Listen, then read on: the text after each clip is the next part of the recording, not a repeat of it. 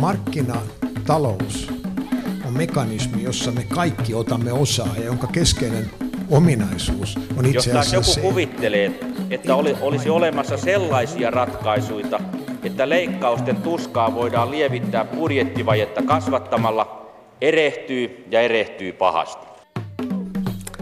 Vappu näkyi selkeänä kasvuna, nimittäin helsinkiläisessä matkapuhelinhuoltoliikkeessä.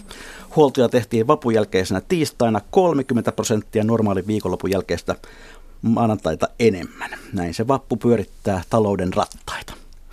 Hyvää päivää, hyvät kuuntelijat, ja hyvää päivää pääjohtaja Reijo Karhinen OP-ryhmästä. Hyvää päivää. Arvapa, mikä meitä kahta työelämämme suhteen yhdistää. Auto vähän. No, ö, työnantaja. Eli olet palvelut käytännössä koko urasi OP-ryhmää, minä tätä yleisradiota. Se toki on myönnettävä, että sinun urasi on ollut hieman nousujohteisempi kuin minulla. Joo, se on tällä, tänä päivänä harvinaista ja, ja huomenna vielä paljon harvinaisempaa, että on näin pitkiä työuria. Aivan. No, mm, alkuun pari sanaa tästä rakkaasta kotomaastamme, jossa elämä nyt jännittävää niin sanottua puoliriihen jälkeistä aikaa.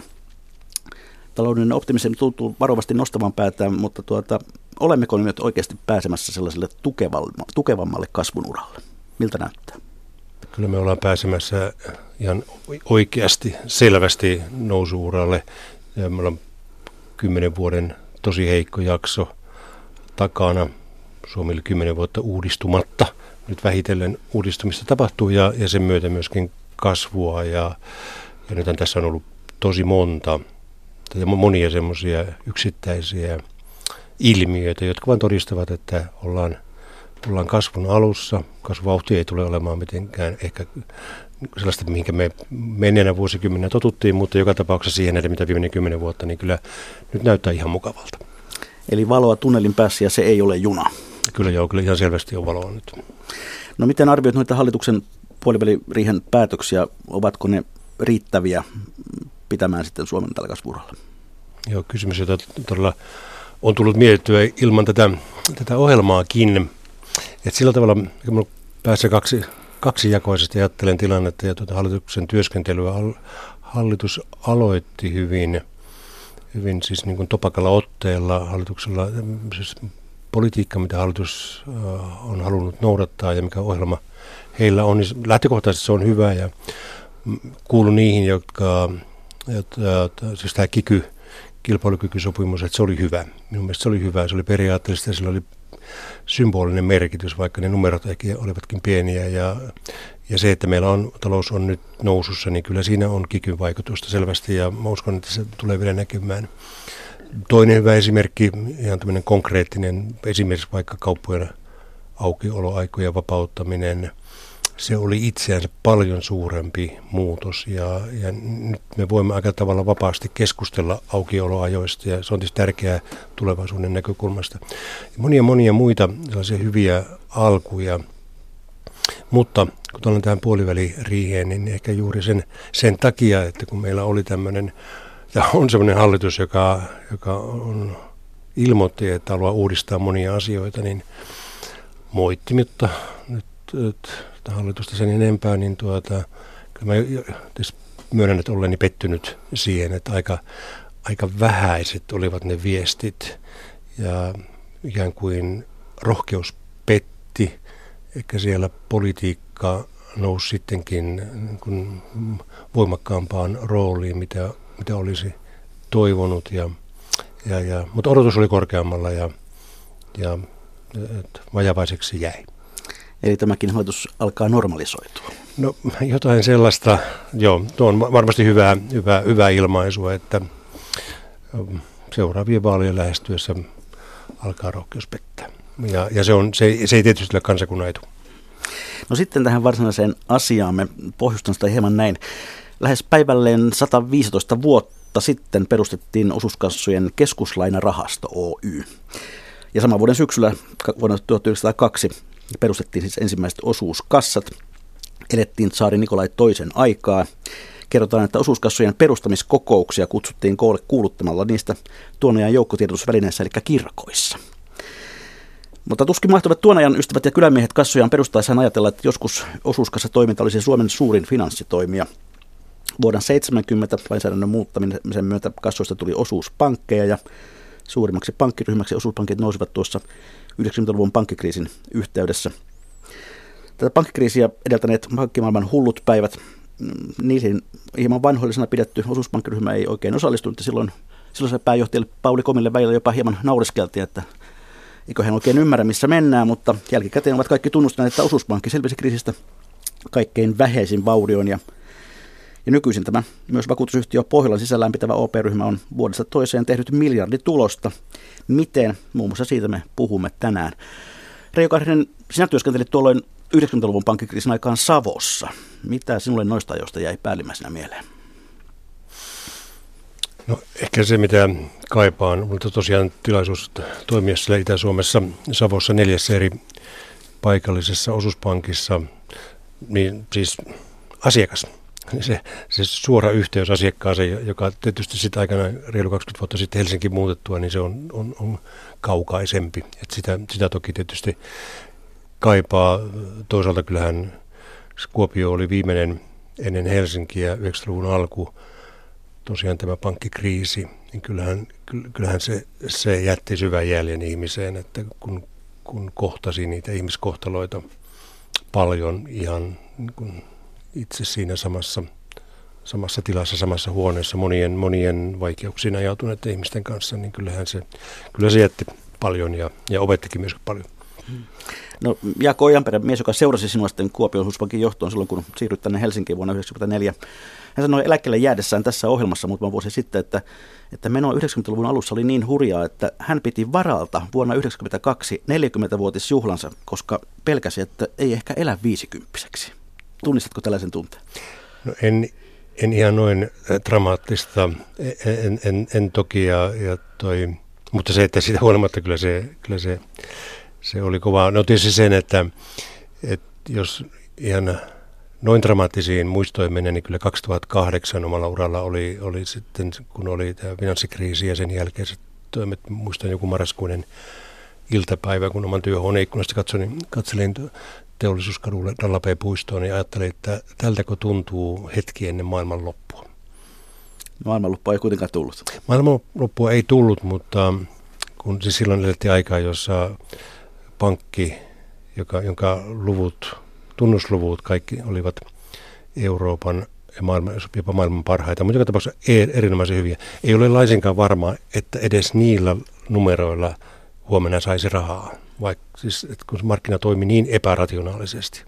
Ei tietenkään ollut mitään akuuttia tilannetta tämän tyyppistä, mutta kun ajattelin vaan sitä, että kuinka epärationaalisesti markkinat siihen, siinä hetkessä toimivat, ja, mutta että onneksi sitten löytyy johtajuus Eurooppaan ja, ja, ja poliitikot saivat tilanteen haltuun.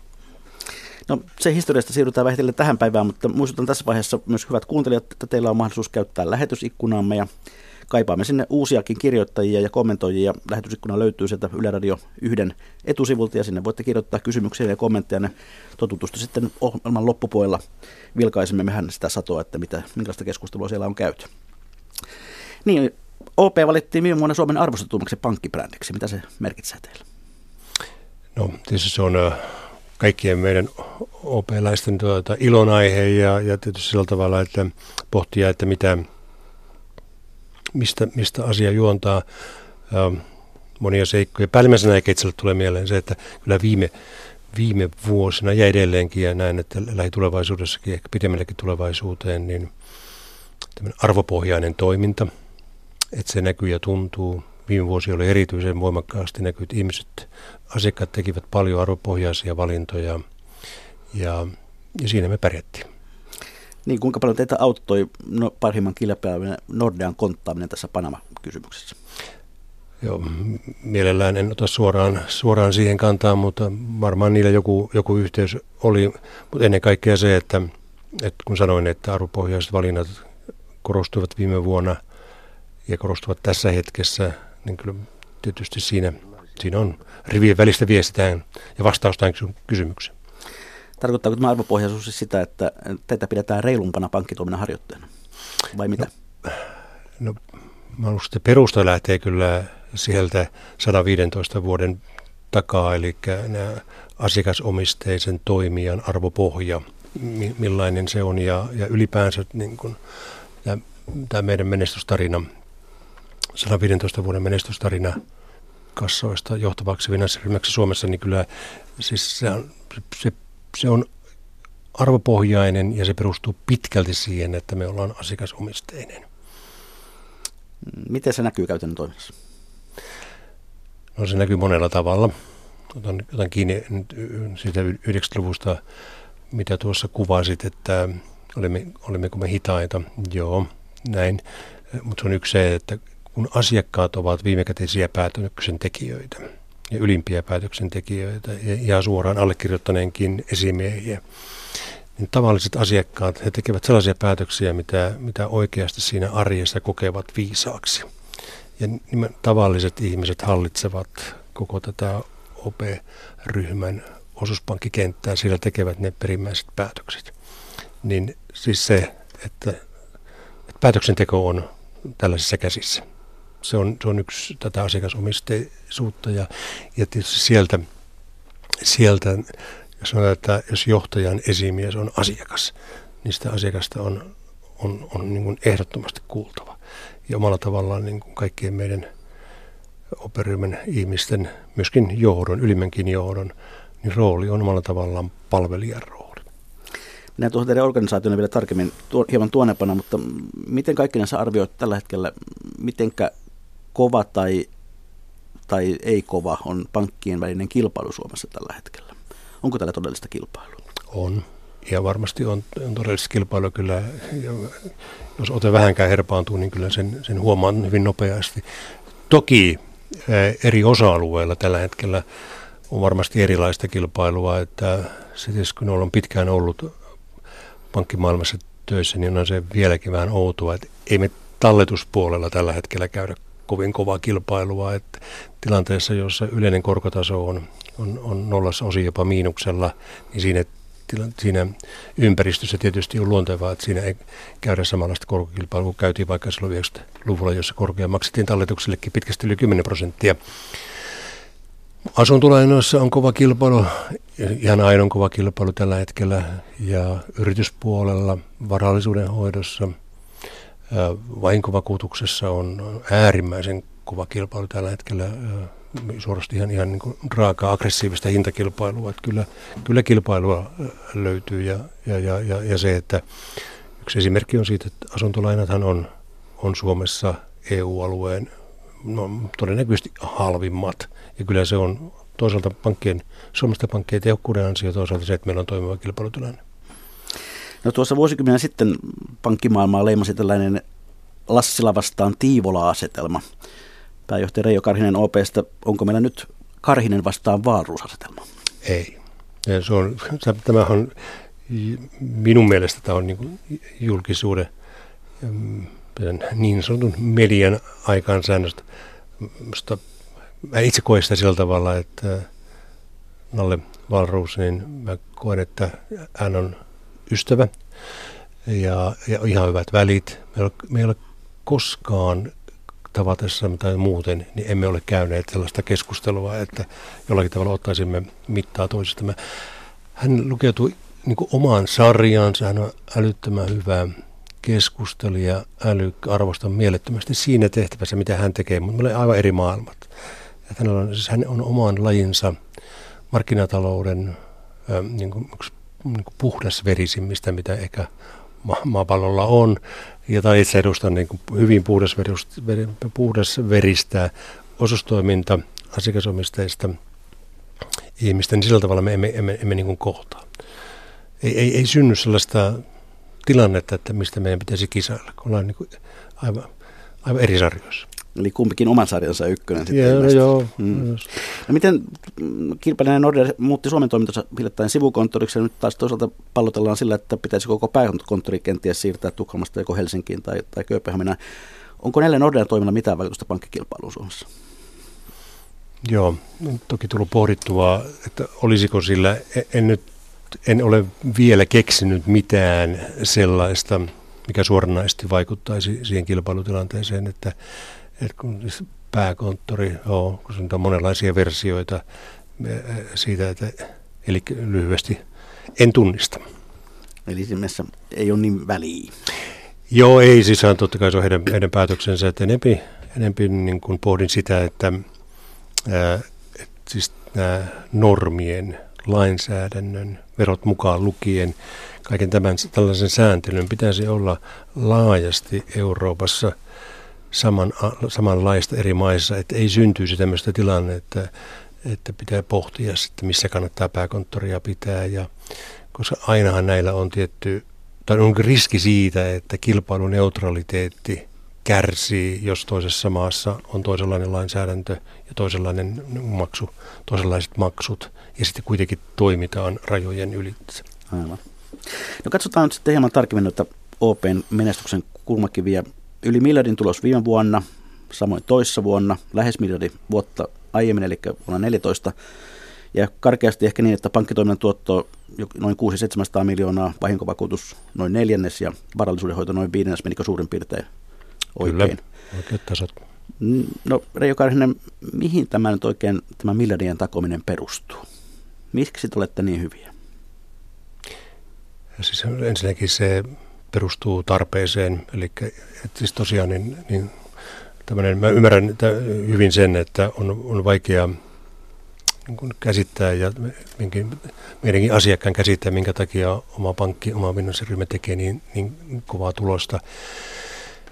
No, se on siis suuri luku, toisaalta meillä on suuri toimija, ja siis niin kuin puhetta suurin Suomessa ja, ja, ja sitä kautta tietysti niistä poikii jo, jo oma lähtökohtansa, mutta että tämä on siis itse asiassa hyvin yksinkertainen se kaava, eli kun viranomainen asettaa pankille vakavaraisuusvaateen ja, ja, ja tietyt minimit, ja me haluamme pitää jonkun verran yli sen minimin, tiettyä puskuria siitä, ja siitä sitten tullaan siihen, että meidän, meidän t- tällä hetkelläkin meidän tavoite itse asiassa vakavaraisuudessa on 22, me ollaan 18 prosentin tasolla niin kuin reilusti tällä hetkellä, tai mikä on tämä vakavaraisuusmittari, ja, ja itse asiassa, että kun jos halutaan pitää se 18 prosenttia ja meille paljon sinne liikkumavaraa, että se tosiaan tulee annettuna. Ja sitten jos me halutaan kasvattaa luottokantaa vaikka noin 6 prosenttia, mikä on ollut menneenä vuosina meidän keskiarvo, ja sehän perustuu taas siihen, että me halutaan tyydyttää meidän asiakkaiden tarpeet myöntämällä luottoja – 18 prosentin vähän yli vakavaraisuustaso 6 prosentin kasvu, se edellyttää, että OPn pitää tehdä miljardin tulos, jotta se vakavaraisuus säilyy. No, jos me ollaan valmiita pudottamaan se kasvuvauhti kuudesta vaikka neljään, niin meillä todennäköisesti riittäisi joku 800 miljoonan, 900 miljoonan tulos mutta se on heti sitten asiakkailta pois. Eli kun pankki toimijakseen, se tarvitsee vakavaraisuuspääomaa ja osustoimintataustaisella yrityksellä se vakavaraisuuspääoma pääsääntöisesti kertyy tuloksesta, koska meillä ei ole osakeantimahdollisuutta. Jossakin yhteydessä aiemmin valittelit sitä, että Suomesta puuttuu hyviä sijoituskohteita, kun rahaa olisi vaikka, vaikka kuinka. Alkaako teillä olla tämmöinen roopeankan ongelma, että rahasäiliö on täynnä? No se on laajempi kysymys, että kyllä tällä hetkellä rahaa Suomessa on ja Euroopassa ja maailmassa varmaan niin enemmän kuin koskaan tarjolla asiakkaille, ja eikä se koskaan ole varmasti ollut näin halpaa kuin se on nyt. Että on enempi kysymys siitä, että sitä ei ole meidän holveissa, mutta me saamme sitä markkinoilta tosi halvasti, halvalla ja, ja sitä on paljon. Ja, ja, ja enempihän tuo lausuma perustui siihen, että Suomessa ei investoida riittävästi. No, vaikka osuuspankilla menee hyvin ja, ja miljarditulosta on tehty, niin miksi pankit eivät maksa osuuspääomalle korkoa, no, jolloin se menisi sinne omistajille? Joo, se, siitä tuloksesta tosiaan voisi maksaa, no se heti rasittaa vakavaraisuutta. Ja, ja sitä kautta sitten taas pitäisi tehdä vielä enemmän. Mutta että kyllähän sitten taas me, me maksamme meidän asiakkaalle asiakasbonuksena noin 250 miljoonaa, jotka ovat jo vähennettynä siitä tuloksesta, mistä on puhuttu, ja sitten tulee vielä nämä vahinkovakuutuksen alennukset, että erilaisina asiakasetuina, mitä voi suoraan muuttaa rahaksi, euroiksi, ilmaista niin, maksetaan vuosittain noin 300 miljoonaa. No totta kai tästä sitten myöskin seuraa tästä tuloksesta, että mehän on ainakin kaksi viimeistä vuotta oltu suurin veronmaksaja Suomessa. Ja ja no, kymmenen vuotta sitten, tai kun urani aloittelin, niin ei silloin kyllä puhuttu noin oltu siitä, mitenkään jos, jos, jos voi sanoa niin ylpeitä, että maksetaan veroja paljon. Tänä päivänä se on selvästi, että arvomaailma on muuttunut ja, ja myöskin yrityspuolella itsessään arvostetaan sitä, että maksetaan riittävästi veroja ja me ollaan maksettu viime vuonna 2,5-300 miljoonaa ja sillä tavalla ollaan yhteiskunnan kehittämisessä mukana. Pääjohtaja Reijo kuinka monen miljardin tulosta teidän pitäisi tehdä, että olisi varaa maksaa myös tätä osuuspääoman korkoa? Ja, siis mehän voitaisiin maksaa, mutta se, se mikä on osuuspääoma. Eli meillähän osuuspääoma koostuu 100 euron sijoituksista.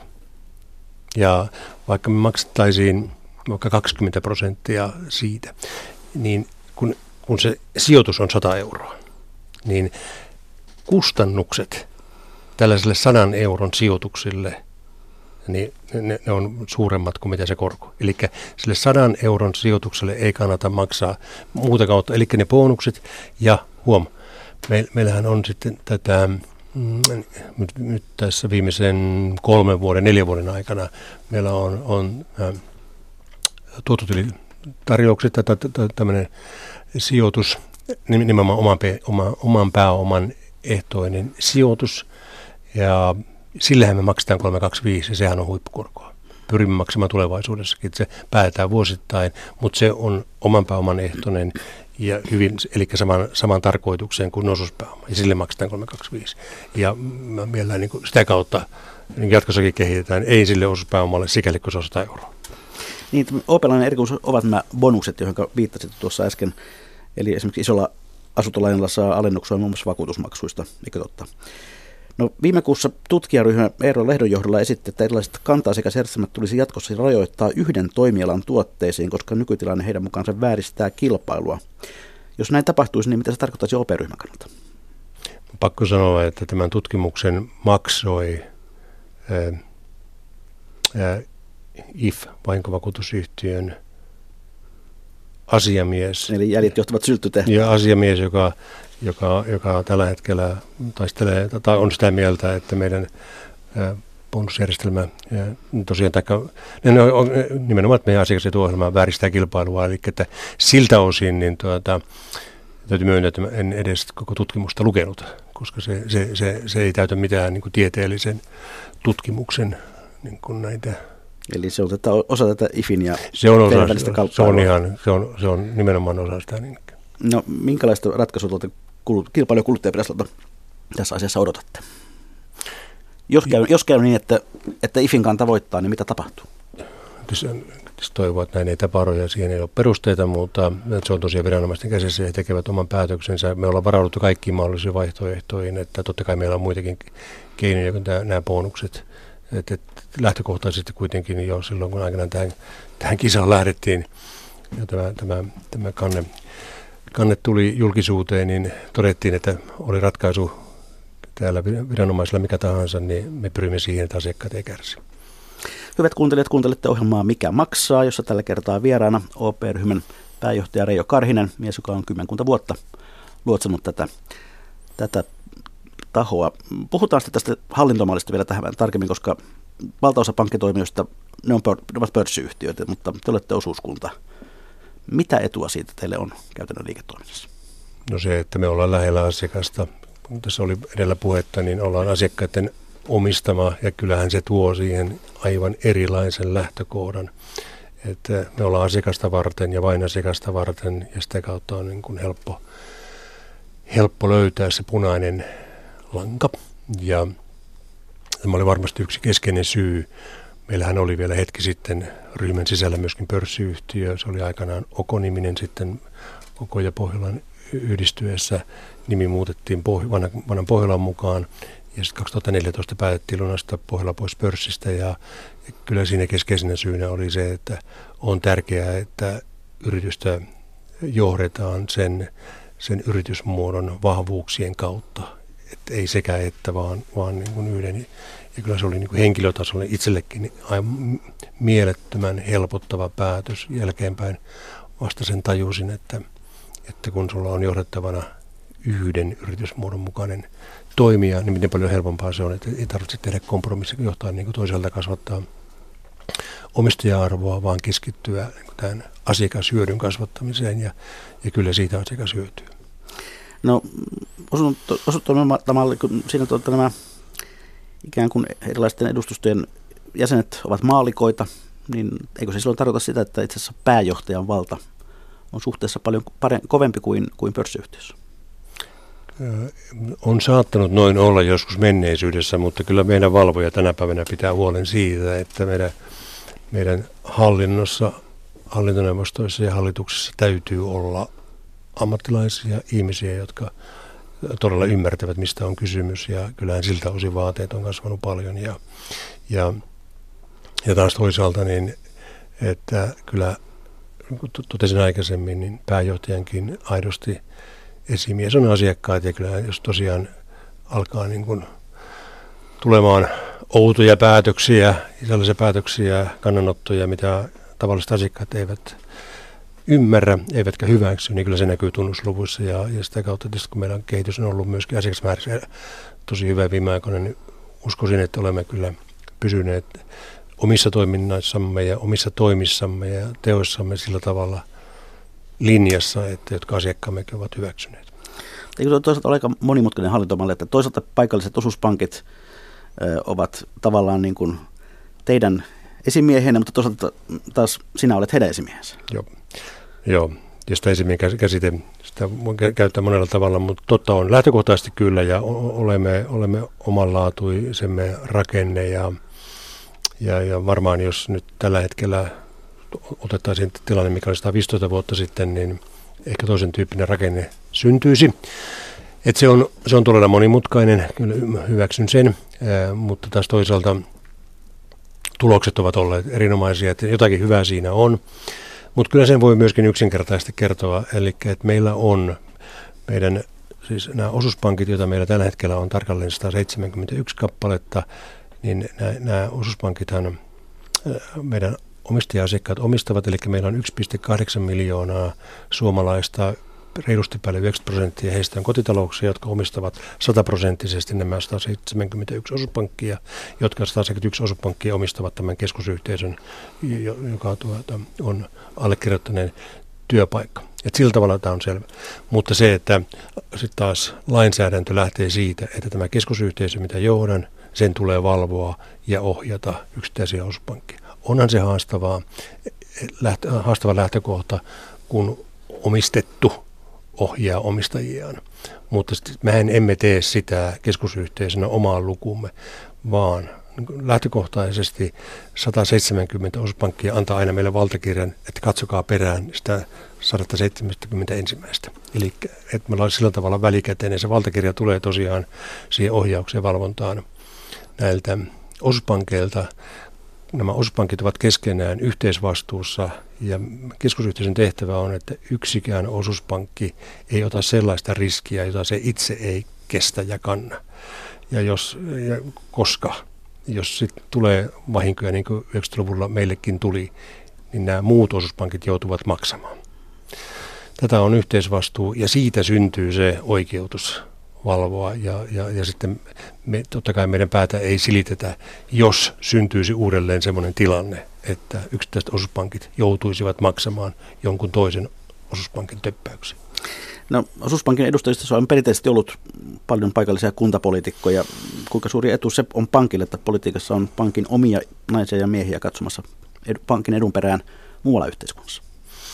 Joo, siis meillä on, on ihan tavallisia ihmisiä, joilla totta kai on muitakin tehtäviä kuin näitä pankin hallintotehtäviä, mutta kyllähän tällä, kun tosiaan itse on, on sieltä äh, vuodesta 1979 saakka saanut olla mukana, niin kyllähän iso muutos, mikä meidän hallinnossa on tapahtunut, niin että varsinaisesti poliitikot ovat hävinneet. Että esimerkiksi keskusyhteisön hallintoneuvostossa ei ole, ei ole kohta kahta, tai pankkikriisin jälkeen, niin silloin hävisi poliitikot täällä ylemmästä johdosta kokonaan ja Toki meidän paikallisissa hallinnoissa on, on, on vielä ja, ja totta kai se on hieno asia, että sitä elämänkokemusta siellä, siellä on. Mutta paljon se on muuttunut siitä, koska kyllähän tänä päivänä niin jokaisen jokaisesta meidän osuuspankin hallituksen jäsenestä ja hallintoneuvoston jäsenestä, joita yhteensä on tosiaan useita tuhansia, tuhansia, tuhansia, tuhansia, niin valinnan hetkellä joudutaan tekemään selvitys EKPlle Frankfurtiin, onko hän pätevä. Ja, ja tämä on, tämähän on valtava ruljanssi tätä hoitaa. Ja en tiedä kuinka tarkkaan siellä Frankfurtissa nämä läpikäydään, mutta että kyllä kuitenkin merkkejä siitä on, että käydään ja, ja sillä tavalla kyllähän se vaikuttaa siihen, ketä siellä hallinnosta tänä päivänä sitten on. Pitää olla näyttöä siitä, että ymmärtää numeroita. Selvä. Katsotaan sitten tulevaan. Mm, olet arvioinut, että tulevaisuudessa pankkien nykyistä liiketoiminnasta voi haihtua digitalisaation myötä jopa 40 tai 50 prosenttia. Hurja luku. Mitä katoaa? Tulosta. Eli kyllähän se niin kaikilla kaikilla niillä toimialoilla, joissa digitalisaatio on edennyt vielä pidemmälle, media on hyvä esimerkki, niin kyllähän niin on käynyt, että tulopohja on käytä hienoa sanaa, niin kuin disruptoituu, eli että ansainta rapautuu. Ja se on vain niin aika jänteistä kysymys, että viidessä vuodessa ehkä noin 30 prosenttia, kymmenessä vuodessa paljon enempi, ja, ja sen takiahan OPE on halunnut tehdä uusia linjauksia, muuttua monenlaisemmaksi turvatakseen omaa ansaintaansa tulevaisuudessa ja, ja, ja et missä siellä on. Uskottava hinkovakuutus on yksi ensimmäistä joukossa, jossa, jossa hintataso tulee merkittävästi varmastikin alas ja se luonne muuttuu. On paljon muita, on kulutusluotot siellä, se on yksi mikä maksuliikenne, ja, ja, ja, ja näin edelleen. Mutta ennen kaikkea siis kysymys tässä mielessä on tuloksesta ja tietysti näillä meidän luvuilla, että jos sieltä 30 prosenttia häviää tai 40, niin silloin puhutaan 300 miljoonaa ja se on paljon ja, ja sitä kautta on tarve kehittää uutta liiketoimintaa, jotta me pankkitoiminnassa oltaisiin edelleen vahvoja. Niin, Bill Gates on sanonut, että ainakin sen suuhun saanut tällainen lause, että tulevaisuudessakin pankkitoiminta on tarpeellista, mutta pankit eivät ketkä hoitavat pankin tehtäviä jatkossa? Joo, kyllä tuo, mäkin joskus vuosi sitten, kun Gates tämän, tämän ajatuksen lausui ääneen, niin enpä nyt kauheasti innostunut, saati olla, olla samaa mieltä siitä, mutta kyllä on, on nyt tunnustaminen, että kyllä, kyllä tuo lausahdus pitää paikkansa, että kun me viimeksi strategiaa rakennettiin 2016, niin kyllä me päädymme ihan samaan, että Perinteisiä pankkeja ei välttämättä tulevaisuudessa tarvita, pankkitoimintaa kylläkin.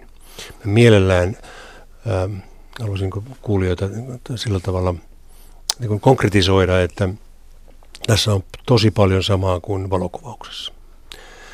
Et mennään kymmenen vuotta taaksepäin, meillä oli kamerat. Meillä oli kameroita ja, ja valokuvia otettiin kameroilla. Ja nyt, nyt on harvinaista. Harvoin näkee, että kameralla otetaan kuvia niin kuin tosiaan niin täällä ihan niin maalikonin keskuudessa, mutta kuvia otetaan ihan mahdottomasti, ihan valtavasti. On sanottu, että tänä päivänä otetaan päivässä valokuvia enemmän kuin 1900-luvulla yhteensä. Vähän samantyyppinen tilanne pankeissa. Mä rinnastan kameran ja konttorin. Konttori, niitä on vielä, kameroita on vielä. Mutta se luonne on muuttunut ja, ne, ja toki tietysti se tarve vähenee. On sama väline. Se älypuhelin, kännykkä. Sillä otetaan kuvat, sillä harjoitetaan pankkitoimintaa ja paljon paljon muuta. Ja tää, tai siltä osin, että tämä niin pankkitoiminnan luonteen muuttumista älypuhelin, kännykkä on se, se joka, joka tekee, että se menee se pankkitoiminta sinne, tässä on mennyt jo sinne mobiilin kännykkään. Ja sehän on johtanut siihen, että, että on ta, hyvin epätavallista, että ihminen kävisi 20 kertaa päivässä konttorissa. Sitä ihmeteltäisiin suuresti varmasti niin kuin laajasti. Mutta on hyvin tavanomaista, että ihminen käy pankkiasioissa mobiilissa älypuhelimessa 20 kertaa päivässä. Käy, erityisesti nuoret käyvät tsekkaamassa tilejä ja tämän tyyppistä. Tämä on sitä murrosta. Ja meidän tehtävä on nyt vaan se, että kuinka siellä älypuhelimessa me ollaan läsnä ja kuinka me tarjotaan semmoinen asiakaskokemus, koska sillä samalla kännykällä valitettavasti voi käyttää kilpailijoiden palvelua ja uusien startuppien tarjoamia palveluja ottaa sieltä kaikkea, kaikkea tämän tyyppi, jopa, jopa rajojen ulkopuolella. OP on rakennettava sinne mobiiliin niin hyvä asiakaskokemus, että, ei, että me ollaan aina se ykkönen. Tästä on kysymys, että se, tämä mobiliteetti tällä, tällä tavalla tulee, tulee hallitsemaan. No, uusi strategia vie myöskin kova vauhtia muualle kuin perinteiseen pankkibisnekseen, terveydenhuoltoon, sähköiseen liikkumiseen, mahdollisesti johonkin asumisen palveluihin. Millä perustellaan juuri näihin? No siis lähtökohta on asiakaskokemus ja palvelukokonaisuus. Et siis äh, kun nämä käyttöliittymät ja palvelujen saatavuus muuttuu, että ne, se, se, se meidän, meidän heikko kohtaan on, jos me oltaisiin edelleen konttorisidonnaisia, että pelkästään sieltä konttorista tarjottaisiin, silloin me oltaisiin ulkona monesti. Mutta siis hyvä esimerkki on tämä terveys ja hyvinvointi. 2013 ää, päätettiin perustaa oma sairaalaketju. Ja minkä takia? Sen takia, että OP oli silloin Suomen suurin leikkausten maksaja. Maksettiin leikkauks, le, eri toimijoille leikkauksista 200-250 miljoonaa euroa vuodessa. Se on paljon. Ja me todettiin, että ne, ne leikkausten hinnat ovat liian kovia. Se hintataso oli karannut. Me todettiin, että että siis ähm, niin kuin mu- muutoinkin ähm, röntgenit ja kaiken, kaiken tämän tyyppiset kuvaukset, niiden hinta oli karannut ja me maksetaan. Ja me, tämä oli se lähtökohta, että me halutaan, halutaan tulla sinne niin kuin säätelemään sitä hintatasoa oikeammalle tuota, tasolle. Ja, ja, ja siitä lähti kehittymään tämä meidän sairaalaketju. Ja sehän on tosiaan osoittautunut siis todella hienoksi menestykseksi nimenomaan asiakaskokemuksen ja tämän hoitoketjun lyhentämisen näkökulmasta. Siis asiakkaat ovat todella tyytyväisiä, että heillä on vakuutus ja sitten he saavat samalla tämän, tämän terveydenhuolto. Eli rakennetaan tällaisia kokonaisuuksia. Ei ole pelkkä, pelkkä vakuutus, vaan vakuutus ja sitten se toimenpide. Tätä samaa ajatusta kun ajattelemme laajemmaltikin, että mitä muita osa-alueita on, että jossa meillä on joku perustuote, mitä siihen voi kytkeä, että rakennetaan palvelukokonaisuuksia. No, minkä takia liikkumiseen? Tänä päivänä OPn tuloksesta reilu 10 prosenttia tulee liikkumisen palveluista. Autolainat, liikennevakuutus, autovakuutukset. Selvä trendi maailmalla on se, että jatkossa tulevaisuudessa autoja ei haluta omistaa. Se on, niin se on todella se on niin selvä trendi.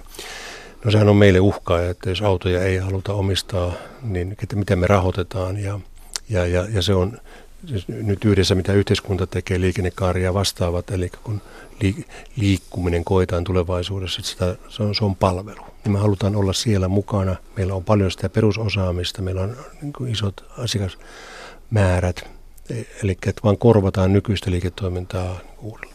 No toinen on se sitten asuminen ja asumisen palvelut. Sama logiikka tulee varmaan toteutumaan, että tulevaisuudessa asuntolaina ei varmaan ole asiakkaalle se, että nimenomaan asuntolaina halutaan, että sitä tulee iloiseksi, että se on, sehän on se asuminen. Ja, ja pelko siitä, että josko asunto, asuntoakaan ei tulevaisuudessa jakamistaloudessa täällä haluta omistaa. Ja on kuitenkin meidän taseesta, luottokannasta puolet on asuntolainoja. Me varaudutaan tähän muutokseen sille, että yritetään nähdä tämä asuminen laajempana kokonaisuutena. Oleellista on se, että me tarvitaan palvelukokonaisuuksia, eli jos vielä konkretisoin, että mulle henkilökohtaisesti raportoi ylimmässä johdossa muun muassa meidän pankkitoiminnasta vastaava johtaja, vahinkovakuutuksesta vastaava johtaja ja varallisuudenhoidosta vastaava johtaja. Ehkä tulevaisuudessa tämän tyyppisiä ei olekaan ja on aika ehkä varmakin, että ei mene kauan, kun tällaisia vastuualueita ei enää ole. Se saattaa olla, että joku henkilö vastaa taloudenhallinnasta, joka pitää sisällään pankkitoiminnan ja varallisuuden hoidon. Joku vastaa terveydestä ja hyvinvoinnista, joku vastaa liikkumisesta, joku vastaa turvallisuudesta ja tällä tavalla. Mutta siellä taustalla on hyvin paljon niitä samoja asioita, mitä me tällä hetkellä teemme. Mutta että rakentaa isompia kokonaisuuksia ja pyritään nostamaan sitä asiakaskokemusta ja tähän liittyy tämä strategian hyvin keskeinen asia, että totta kai vuosikymmenet, vuosisadat varmaan pankin keskeisiä strategisia mittareita ovat olleet tulos ja vakavaraisuus. Meillä se on tällä hetkellä asiakaskokemus. No tavoitteen tuolla terveydenhuollon puolella on vuoteen 19 mennessä viisi Pohjola-sairaalaa, 13 lääkäriasemaa, yksi jokaisessa maakunnassa. Teillä taitaa olla suuret odotukset soteen valinnanvapaudesta. Joo, siis meidän terveyshyvinvointistrategiaa tähän saakka, se, se, ei ole, se ei ole perustunut soteen. Meillä on, me on sote on pidetty syrjässä, me ollaan pidetty sitä optiona, että jos, jos siitä on jotakin, jos, jos siinä on jotakin tulevaisuus, joku sellainen osa-alue, mikä meille voisi meille, jossa meillä voisi olla joku rooli, niin ollaan sitten ratkaistaan se erikseen. Ja nyt tällä hetkellä me pohditaan juuri tätä kysymystä, että meillä nämä, tämä sairaalan ketjun rakentaminen on, on, on, on, on vauhdissa meillä ja näinä päivinä avautuu kolmas sairaala Ouluun, sen jälkeen Kuopioon ja, ja ensi vuoden alkupuolella Turkuun. Ja siltä osin meidän sairaalaketju on valmis. Ja nyt se seuraava asia, minkä me joudumme ottamaan kantaa, miten me suhtaudumme soteen. Mutta sitä ratkaisua emme ole tehneet. Et se on nyt, pöytä on siltä osin puhdas, mutta korostan, emme ole lähteneet tähän terveyshyvinvointiin ajatuksella, että me varmuuden, tai että se ei olisi millään tavalla sote vaikuttanut.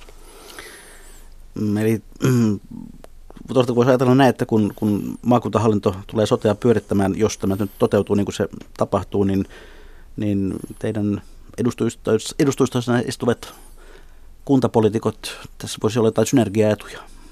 Joo, mä lähestyisin kyllä, mieluummin mä sanoisin näin, että, että jos ja kun menisimme soteen mukaan, niin kyllä kai sitten se oleellisin tekijä on se, että ollaan hyvin suomalainen toimija ja suomalaisten omistama toimija, eikä ole mitään pelkoa siitä, että tätä pystyisi mitenkään niin myymään jollekin muulle, kenellekään. Ja se on, se on sitä, että ollaan, ollaan, ollaan suomalainen ja, ja niin tuossa aikaisemmin oli puhetta, niin ollaan valtavan suuri veronmaksaja, että se saattaisi olla meidän vahvuus sillä tavalla, että olla, olla tuota, itse asiassa niin kun on, puhutaan julkisesta terveydenhuollosta ja sitten näiden pääomasijoittajien omistamasta terveydenhuollosta. Me ollaan varmaan sinne, sinne keskellä asiakasomisten toimia. Sillä tavalla suomalaisille turvallinen. Mutta huom, huom, huom, emme ole tehnyt vielä päätöstä siitä, että ollaanko sotessa mukana vai ei. Tutkitaan kyllä tosi tarkkaan. No Reijo Karhinen, investoitte nyt siis satoja miljoonia, miljoonia näihin uusiin bisneksiin ja digitalisaatioon. Jos ajatellaan 90-lukua, ja jolloin katselitte ehkä enemmän niin kuin takarivistä varovaisena pankkimaailman uusia tuulia ja, ja lopulta sen ylikuumenemista, niin onko nyt niin, että nyt olette hypänneet oikein reippaasti eturiviin jo suorastaan vähän uh-, uhkarohkeasti? No, uhkarohkeasena en, en, en missään tapauksessa käyttäisi, että ei, tässä on omalla tavallaan ehkä kuitenkin pakon edessä. Meillä on sanonut, että kun verrataan, että minkä takia jotkut toiset pankit tekevät toisella tavalla, me tehdään tällä tavalla. Meillä on niin kirkas niin lähtökohta, se punainen lanka. Me seurataan asiakasta, emme kilpailijaa. Se on tietysti luontevaa asiakasomisteiselle toimijalle. Ja, ja meidän ei tarvitsisi, te, tarvitsisi tehdä tällaisia muutoksia, mitä me ollaan tekemässä, ellei asiakkaat muuttuisi, ellei asiakaskäyttäytyminen muuttuisi. Kyllä meitä tällä hetkellä, koko toimialaa tällä hetkellä vie asiakaskäyttäytymisen muutos. Se on se keskeisin kysymys. Ja sen asiakaskäyttäytymisen muutoksen takana on digitalisaatio ja kaikki muu teknologinen kehitys. Ja mehän vastaan vaan siihen. Ja meillä ei ole mitään me, meillä ei ole niin mitään muuta tarvetta. Ja kun puhutaan sadosta miljoonista, niin, niin ja mä olen kerrottu, että meiltä menee noin viiden vuoden aikana jopa kaksi miljardia euroa tähän tuote- ja palvelukehitykseen, mutta silloinhan me uudistaa vaan meidän järjestelmiä. Me, siis se kaksi miljardia ei pidä mitään sairaalan rakentamista tai näitä liikkumisen palveluja. Se on ihan pelkästään vaan tämän perus, perus tuota, palvelujen kehittämistä pankkitoiminnassa, varallisuuden hoidossa ja vahinkovakuutuksessa – ja vuosikymmeniä tästä eteenpäin me tulemme tarjoamaan varmasti niin pankkitoimintaan liittyviä palveluja ja kaikkea näitä, mitä me, mitä me nyttenkin tarjoamme, mutta tähän tulee vaan niin lisäksi. Ja, eli kyseessä on vain varautumista ja vastaamista tähän asiakaskäyttäytymisen muutokseen. Me ollaan asiakkaita varten. Sen näyttää sitten aika, että kenen strategia tässä Juuri näin. parhaiten toimii.